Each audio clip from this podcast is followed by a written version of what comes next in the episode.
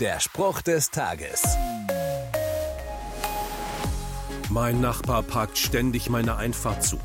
Mein Partner vergisst jedes Mal was beim Wocheneinkauf. Mein Arbeitskollege überlässt mir immer die Drecksarbeit. Früher oder später reißt jeder Geduldsfaden. Auch wenn ich den anderen eigentlich mag. Bei Gott ist das bestimmt auch so, oder? Immer wieder strapazieren wir Menschen seine Nerven.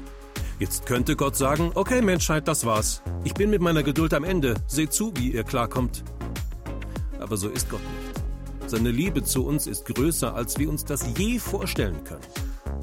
In der Bibel steht, denn Gott hat die Welt so sehr geliebt, dass er seinen einzigen Sohn hingab, damit jeder, der an ihn glaubt, nicht verloren geht, sondern das ewige Leben hat. Kann sein, dass du Gott manchmal ganz schön auf die Nerven gehst, aber er wird niemals aufhören, dich zu lieben.